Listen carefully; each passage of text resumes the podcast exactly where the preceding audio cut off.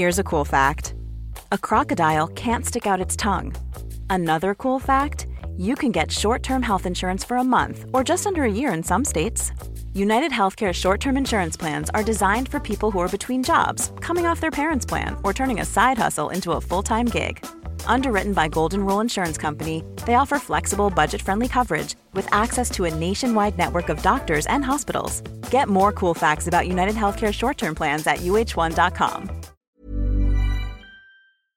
Welcome, friends, to another r slash malicious compliance video. Today we've got a crazy story where the police are called, but first, a story from Meltdown the loser ribbon. This story takes place in the 90s, which was a very different world to live in than what we have today. It was sort of in the middle of the turning point between borderline abusive tough love and the advent of participation trophies. My karate instructor at the time was kind of like Cobra Kai. Not cartoonishly hard headed, but honestly kind of leaning in that direction. I'll call him brass balls. Sparring was light contact, and while you were encouraged to actually hit each other, you were, of course, expected to pull your punches. And everyone wore full sparring gear pads, cup, mouthguard, everything. So it wasn't like we were beating each other to death or anything. But if you drop your guard and take a side kick straight to the gut, you'll probably be on the ground for a bit. Karate is a contact sport,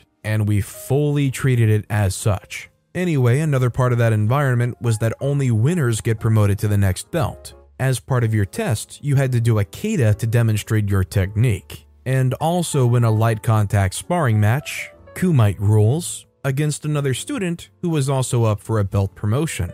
Only the winner gets promoted. So, one weekend after demonstrating my form and winning the sparring match, I get promoted. Let's call the kid Greg because he was a good guy. Greg's dad, henceforth known as Crap Skull, is just losing his mind. Greg was totally cool with it, like, hey, congrats on the win. Guess I need to work on my defense. But Crap Skull just wasn't having it and started yelling at Brass Balls about how Greg deserves something for getting beat up, and he pays X amount of dollars a month for these lessons, so he expects some results, blah blah blah. Greg wasn't in any way beat up. I hardly touched him. I simply got 8 points ahead because he didn't keep his guard up. So Brass Balls is like, You're insisting that Greg deserves a ribbon for losing? Okie dokie, artichoke. I'm paraphrasing most of the story because it's been over 30 years, but he did literally say okie dokie artichoke, and I will never forget the poop eating grin he had as he did so. And that brings us to our malicious compliance. Brassball steps into his office, shutting the door behind him. The whole time, Greg's like, Dad, stop it, you're embarrassing me. This is why I live with mom. But Crapskull apparently thought he had managed to intimidate the big bad karate teacher into getting his way. So he was just on cloud nine until the office door opened and Brass Balls tucked a scrap of red ribbon into the belt of Greg's gi with the word loser written on it in marker. Crapskull is speechless, sputtering like a fish out of water before Brass Balls delivers the coup de grace. Don't worry, I made one for you too. And he hands Crapskull an even bigger scrap of red cloth with a loser on it. Crapskull is just completely deflated, realizing that he'd been beaten at his own game. And there was no way in heck he was beating Brass Balls at his, so he just kind of mumbles and leaves. The funniest part is that he took his loser ribbon with him Greg, though, wore that handmade loser ribbon to class every day until he finally passed his test. He completely owned the loser ribbon and turned it into a source of motivation. No idea where he is now, but good on you, man. Hope you're still owning your failures and getting stronger from them. Honestly, at the end, that was like weirdly motivational. It's like telling you to learn from your failures, accept that you failed at something, and use that to fuel you to do better in the future and succeed. Would you guys say allowing yourself to fail is something you struggle with? I know personally it's something I do. I feel like I don't take a lot of opportunities because of the fear of failure. When who knows, there could have been a lot of opportunities that would have worked out really well for me had I just gone for it. I'd like to know about you guys in the comments down below.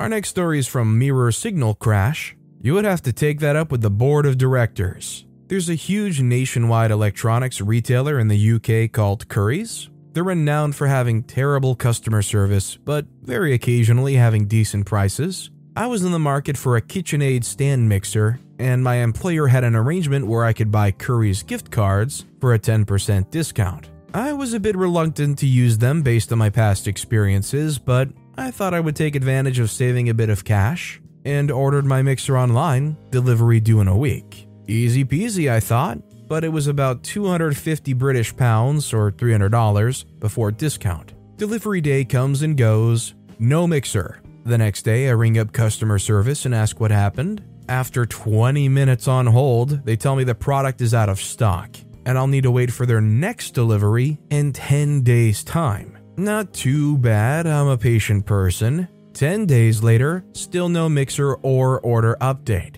even though it's showing as in stock and available to buy on their website. Back on the phone to customer service, more time on hold. This time I'm told there's an order backlog and they couldn't tell me when it would be delivered, so I asked for a refund. Unfortunately, in the UK, if you pay by gift card, you can only get a refund by gift card. At this point, I had no desire to ever use Curry's again, and was disappointed in myself for ever giving it a go.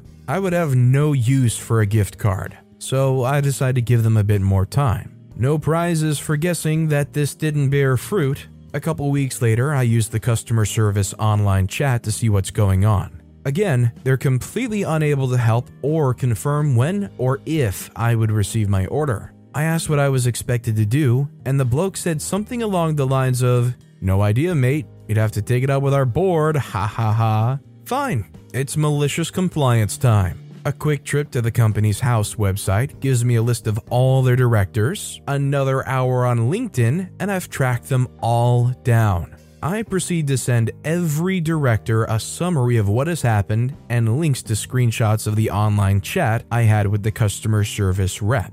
Less than a day later, I get a call from the CEO's personal assistant, apologizing profusely and personally guaranteeing she will sort it out. By the time this all happened, the mixer had gone down another 60 British pounds. So she processed my order again and said she would arrange for the accounts team to send me a voucher for the difference. She was genuinely the hero of this story. The very next day, my mixer arrives. Happy days! A few days after that, I get a letter with a Curry's voucher. I thought this would be the end of my sorry saga. However, as icing on the cake, they proceeded to send me three more 60 British pound vouchers at random intervals over the next few months. I can only guess that their admin team is as useless as their customer service team. For completeness, I spent the vouchers on a new oven, which unsurprisingly turned up late and faulty and had to be replaced. Now, I have no idea how Curry's reputation is, but if I had to guess from just what OP told me here, I would take a wild guess and assume that Curry's doesn't have a great reputation there. Actually, in retrospect, I think OP said in the very first sentence, they're renowned for having terrible customer service.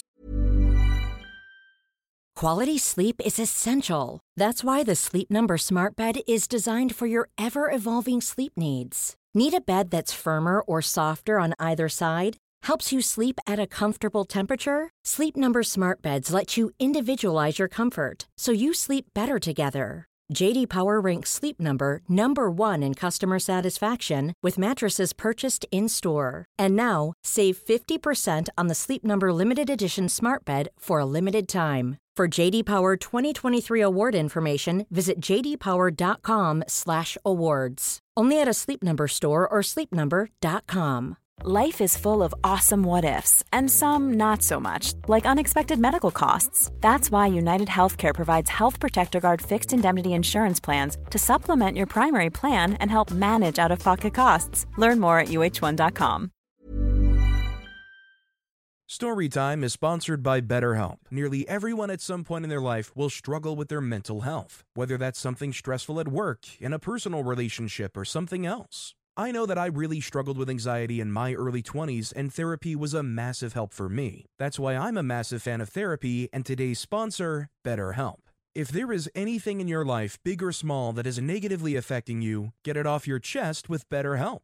It's an online therapy service that, after finishing a small questionnaire, will match you with a licensed therapist, where you can book appointments that match up with your schedule at any place or any time. And if you feel like you're not bonding with your therapist, you can switch at any point for free. Also, therapy isn't just if you're struggling with mental health. If you're looking for guidance or ways to improve your social skills, life, or relationships, it's a great judgment-free way of doing that. Get it off your chest with BetterHelp. Visit betterhelp.com slash storytimepod today to get 10% off your first month. That's betterhelp, H-E-L-P dot com slash storytimepod. I'll tell you though, recently I bought a TV online from Sam's Club. By the time I had gotten the TV, it looked like the box had a forklift driven through it. There was literally two square holes at like a forklift interval on the front of the TV's box totally busted, had to return it, and their customer service was like, due to COVID, you know, in 2022, I was waiting for them to schedule a home pickup to come pick up the broken TV they sent me. They said, wait three days, nothing. Contact them again, wait another three days, nothing.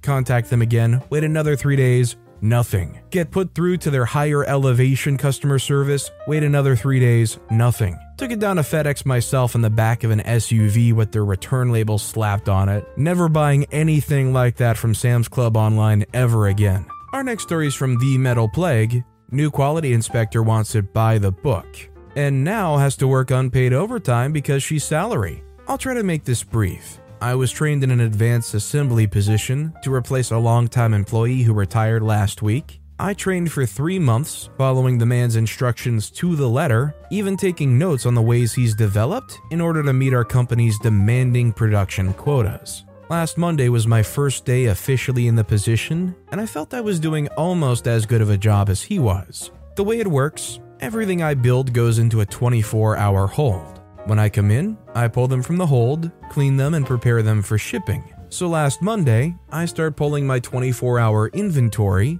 and getting it ready for quality to final inspect before it goes to shipping.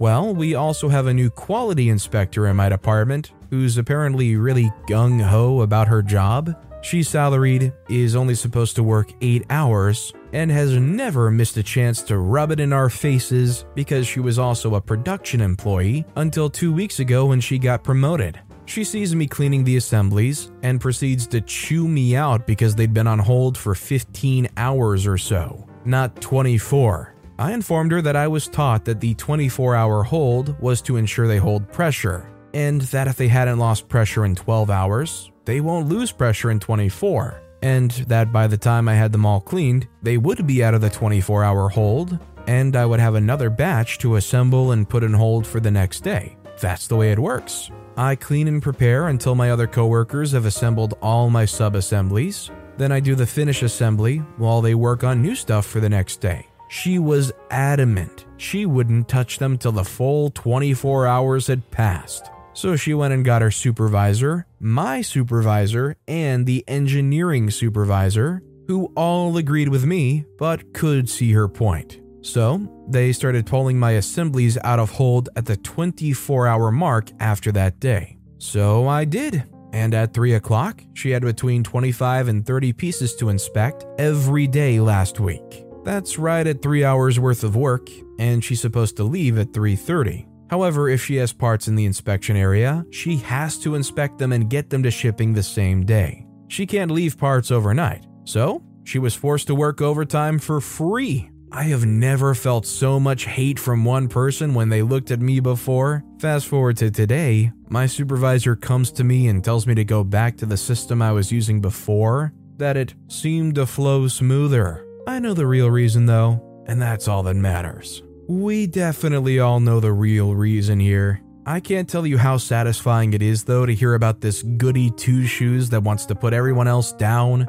act like, oh, I've moved up and I'm better than everybody else now, and end up like flash forward to them miserable, staying after work for free. Yeah, you really took a leap forward, didn't you? Right into a pile of poo. And our final story of the day is from Scoodle Doo. Call the police? Don't mind if I do. I'm a train driver in the UK. Weekday commuters in busy periods are fine. They know what they're doing and where they're going. Weekenders are another story. They rock up and have no idea where they're going and act indignant when we tell them the route they want to take is full of engineering works. However, the worst is summer holiday teenagers. It's school holidays at the moment here in the UK, so they're just pissing around for the fun of it. Last week, I had one teenage girl block a set of doors from closing. I did my usual PA spiel of, you might not have anywhere to go, but the hundred or so other people on board want to get home or to work. This usually gets the ones bothered the most to get up and see what's going on. Wasn't enough for this girl.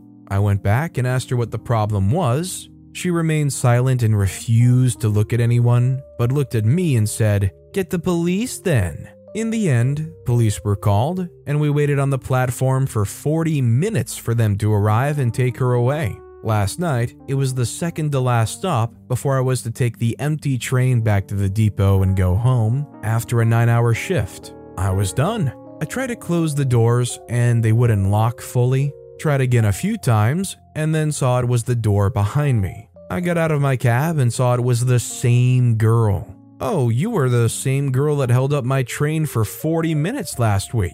They say, no, it wasn't me. It was. Unknown to her, I'd been told over the radio to expect delays into the terminus station, as they were dealing with an incident and police were there. I just said to her, listen, I know it was you, it's my last train of the night, and I want to go home on time. So you can either shut up and sit down, I'll drag you out, or I can get the police to come deal with you. She obviously remembered police coming the week before, so she went and sat down.